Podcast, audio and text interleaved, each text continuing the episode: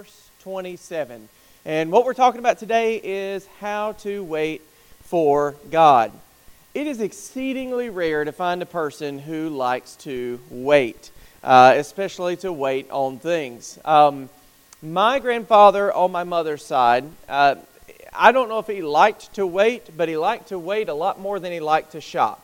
And so he, my grandmother never got a driver's license, so he would drive her to town, and he'd park out in front of the Walmart, and he'd wait. And then when she got done at the Walmart, he'd drive her to the grocery store, and he would wait. He enjoyed to sit in the front yard and watch the grass grow. He may have been one of the only people that I've ever met that actually liked to wait. I know there are other people like that, but you're, we're, we're talking about the human race here. We are the people that invented a car. Henry Ford invented a car in the eighteen nineties, and before the end of that decade, the Wright brothers were flying because that needed we needed to speed things up. We are the people that built ovens and stoves, and that wasn't fast enough, even though it's better than an open fire, so we made the microwave. We are a people that do not appreciate waiting. We don't like to wait for things to happen. And so everything about our modern way of life seems to indicate that we are not the most patient people, and we certainly don't enjoy having to wait for our uh, whatever, wait for our entertainment, to wait for our food, to wait for our transportation, to, to wait for anything. We don't like those things. Um, as believers, we must learn to be the exception uh, to this rule, because God operates on His own time frame. And when we look at this passage in Daniel today, that's really all that Daniel had, was the ability to wait. And so we're going to get into this. Uh, well, first, we'll do the sermon in the sentence. Uh, and, and it is, since all believers are waiting for God to bring all things to an end, we should learn to wait with patience and with faith. So just read the passage, very, very short. Daniel chapter eight, uh, verse twenty-seven.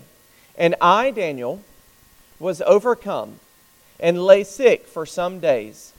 Then I rose and went about the king's business. But I was appalled by the vision and did not understand it.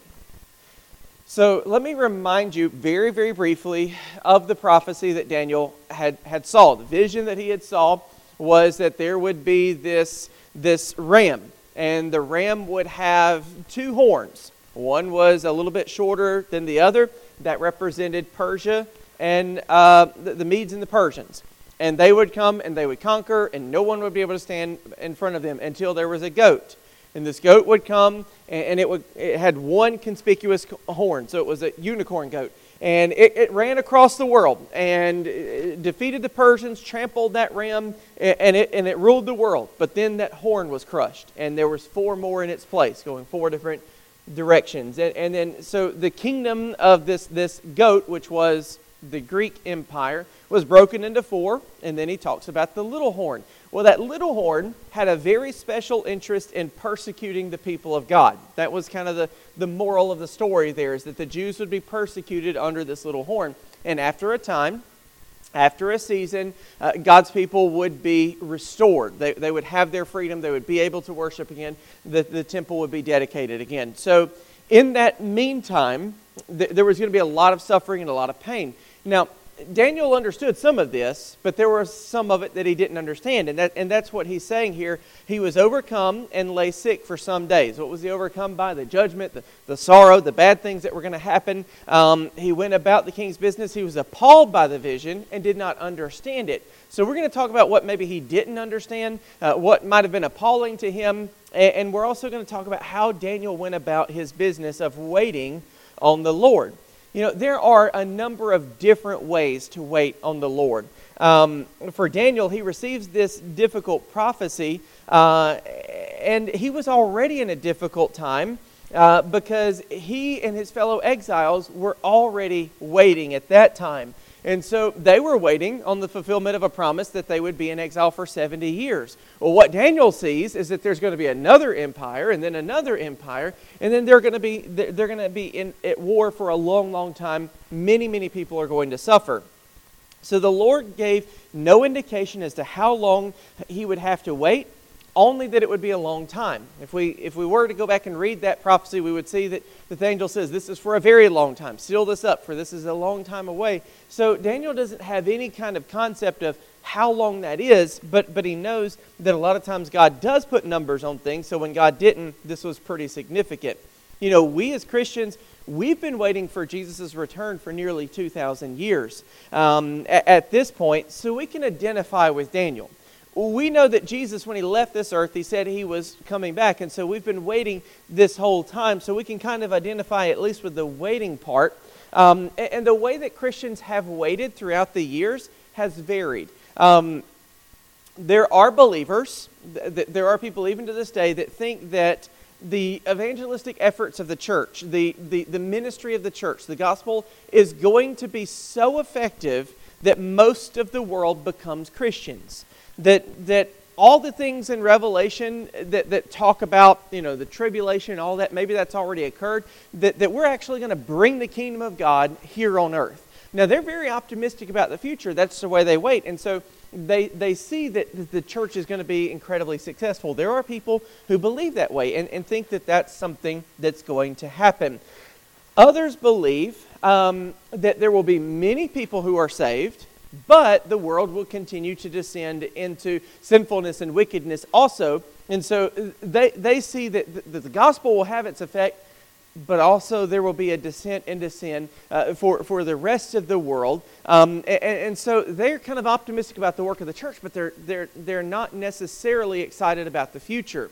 Then there are those who believe that there will be very few people ultimately saved, um, and that the world is just going to get worse and worse until God intervenes. And so they run about trying to rescue as many as they can, as if they're yanking them out of the fire.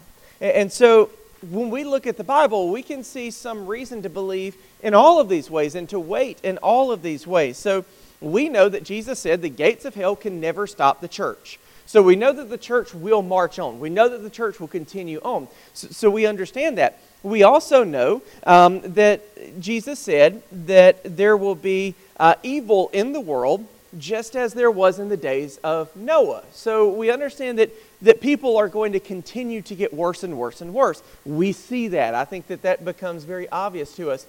But we also know that Jesus said that there, that, that there is a narrow way, and few find it, that leads to heaven. So it's almost as if all of these things are, are, are kind of true in, in their own way.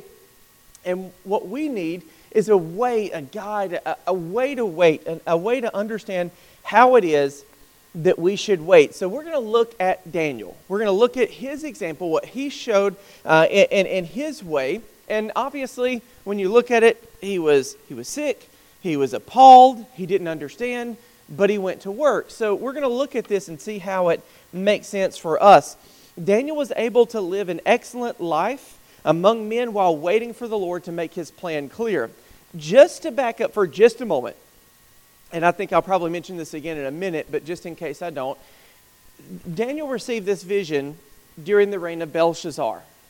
It was during the reign of Darius, after Belshazzar, that he was cast into the lion's den. Um, and remember, at that time, the people that were his enemies, they couldn't find anything in his morality. They couldn't find anything in his secular work. They couldn't find anything against him. They had to trap him in his his faithfulness to God in order to, to trap him and to get him thrown into the lion's den. So even after this confusing, sorrowful, horrible vision that he has, he lived a faithful life. So we may not understand everything that the Lord is going to do.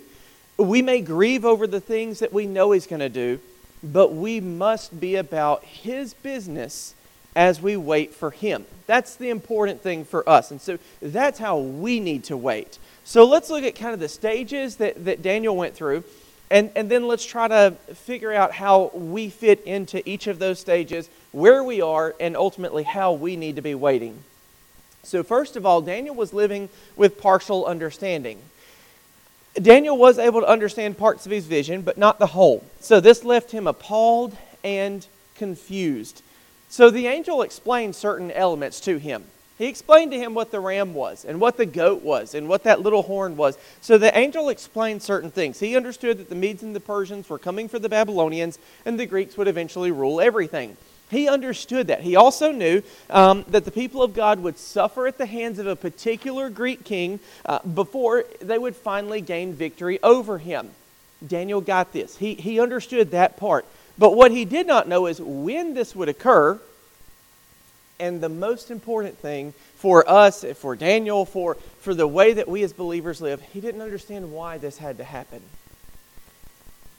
Have you ever stopped and thought about when you read the book of Revelation or when you read Daniel and you read about all the judgments that have to happen?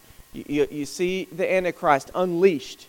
You, you see the judgments of God poured out on the earth. You, you, you see all the pain and suffering that's going to happen. Have you ever asked, why does this have to happen? Well, I think maybe Daniel was asking that question. Why, why does this have to happen? I don't understand why there has to be so much suffering.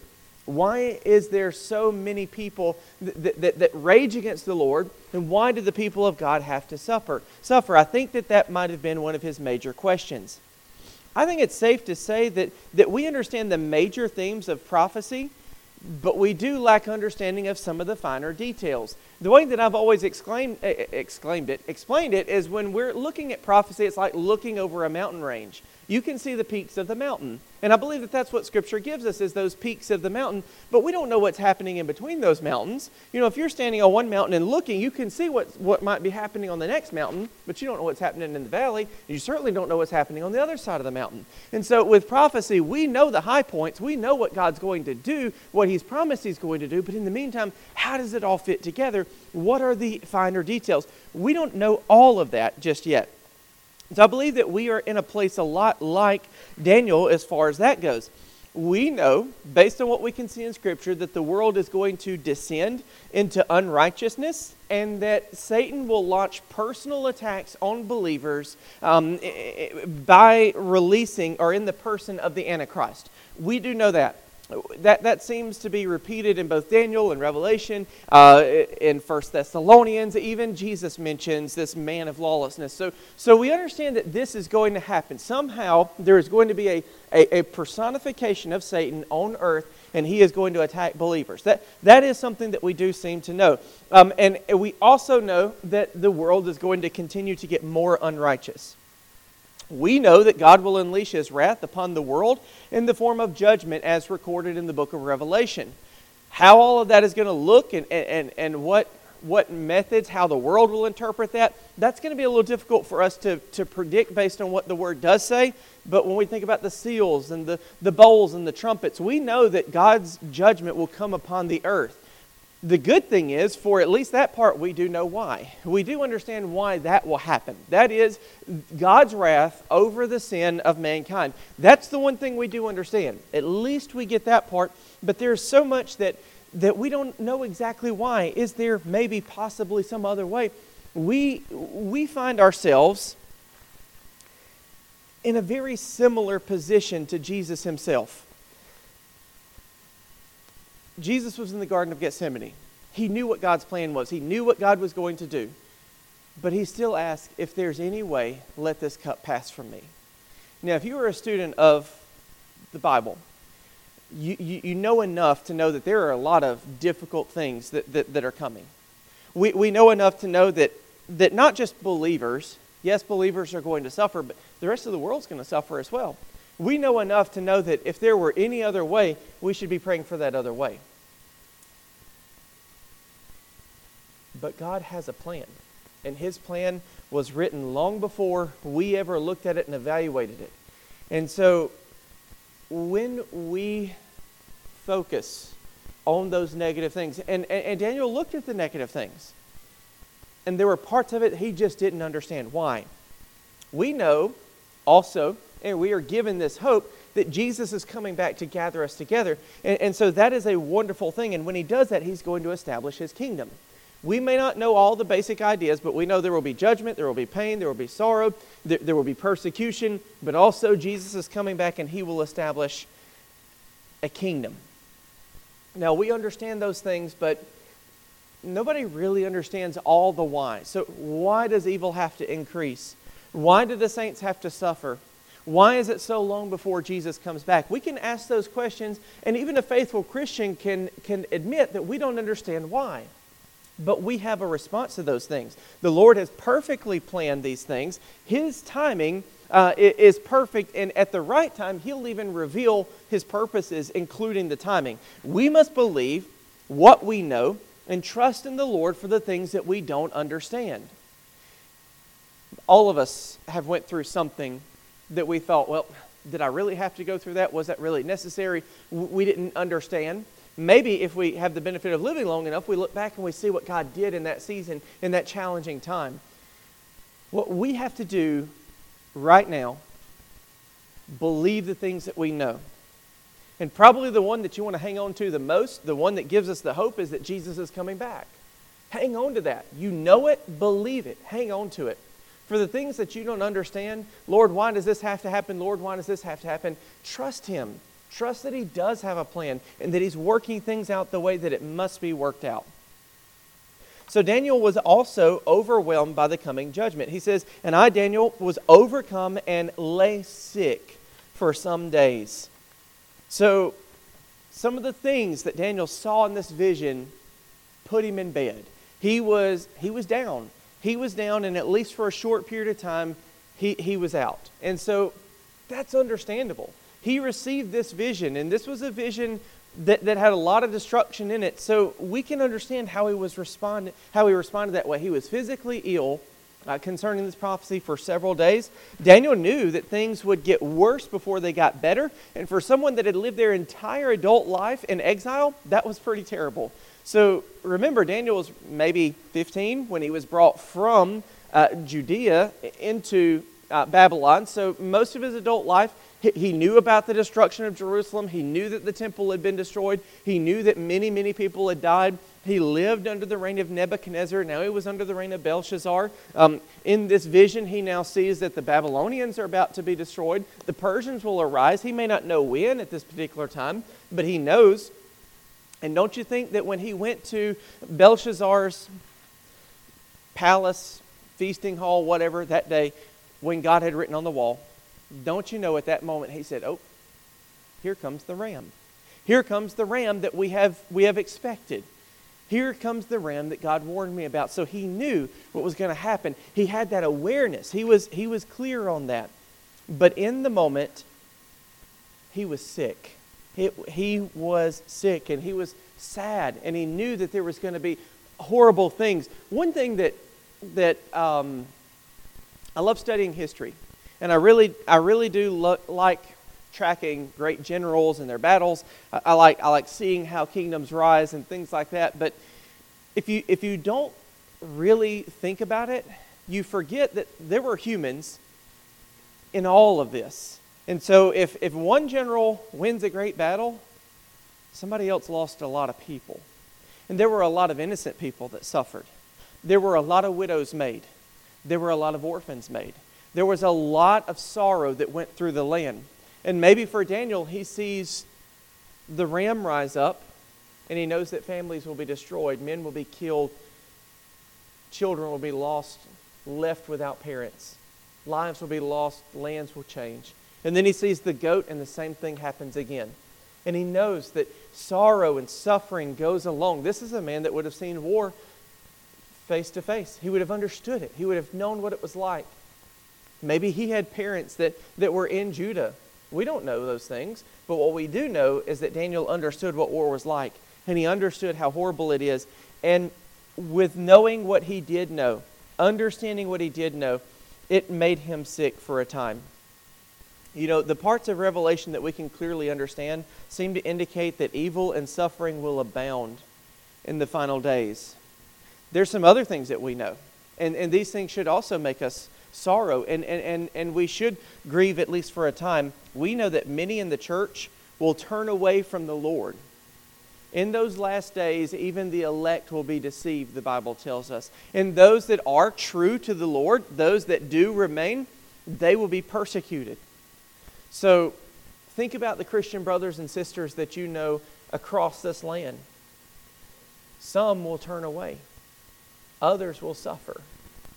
We will see difficult times. If not this generation, some generation.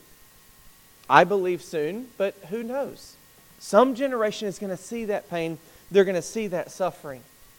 That should and does break our heart. But think also, there will be wars, rumors of wars. There will be devastation and disaster. There will be plagues. There will be famine. There will be all forms of human suffering. We, we know that to be true from Scripture, even if we don't understand what some of these visions are. We know that they're not going to be good. And so when we look at that, it is natural, it is right for us, at least for a time, to be mournful and sorry for those things. You know, and if we think that things are bad now, and we know that they are going to get worse, we should mourn for the world, especially concerning the events that are yet to come. It's not natural for people to expect things to get a lot worse. People always have this hope. We're, we're working towards a better tomorrow, a better future. Children are our future. We, we always look for that, that, that next hopeful thing. But what if the Bible actually indicates that things are going to get a lot worse before they get better? Yes, that would give us a reason to be sorrowful for a time. We will have sorrow for the judgment that is to come, but the Lord does not want us to remain in sorrow because He has given us a blessed hope. He has given us something to look forward to, and that is the return of Jesus Christ. Now, Daniel's final response to this is the response that, that we have to look at, because he says, "And I, Daniel, was overcome, lay sick for some days. Then I arose and went about the king's business." We have to be busy about the king's business as well. So after his sickness, Daniel got up and continued the king's business, even though everything was not settled for him. Now, what we know is that Daniel worked with excellence. We know that Daniel didn't begin to slack off. He didn't, he didn't leave anything open. He did not ruin his testimony. Um, we know that if he had failed, it would have given his enemies opportunity, and he wouldn't be the example for us that he is today. Now, no serious Christian claims to under, understand everything about the end times, but we all have work to do until that end comes. We may not know what's going to happen, but we all have work to do. And, and so we can look at that work and we can understand certain things. Um, it's important for us to remember that after this vision is when Daniel was cast into the lion's den. I've kind of already mentioned that, so I won't major on it. Um, but we as as believers, we have certain responsibilities. We have responsibilities to, to, to, to serve the Lord, and, and that's the most important part of what we have to do. Sharing the gospel, doing the, the things that are righteous that God has commanded us to do. We have responsibilities to our families. And then we usually all have some secular responsibilities, some things that we must do in the world. All of that falls within this king's business that Daniel had to do.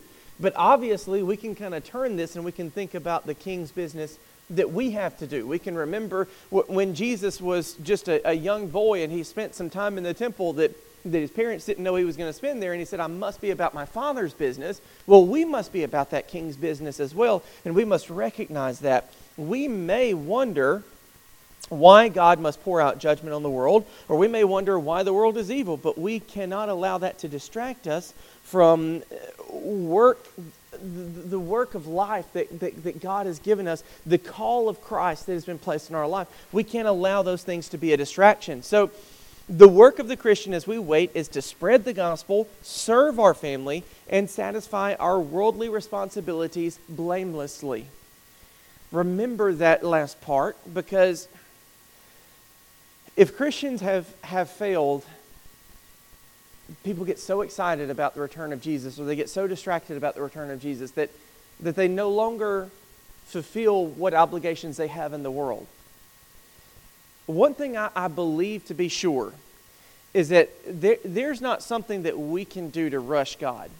I believe that His time is set, that He will do what He's going to do when He's going to do it.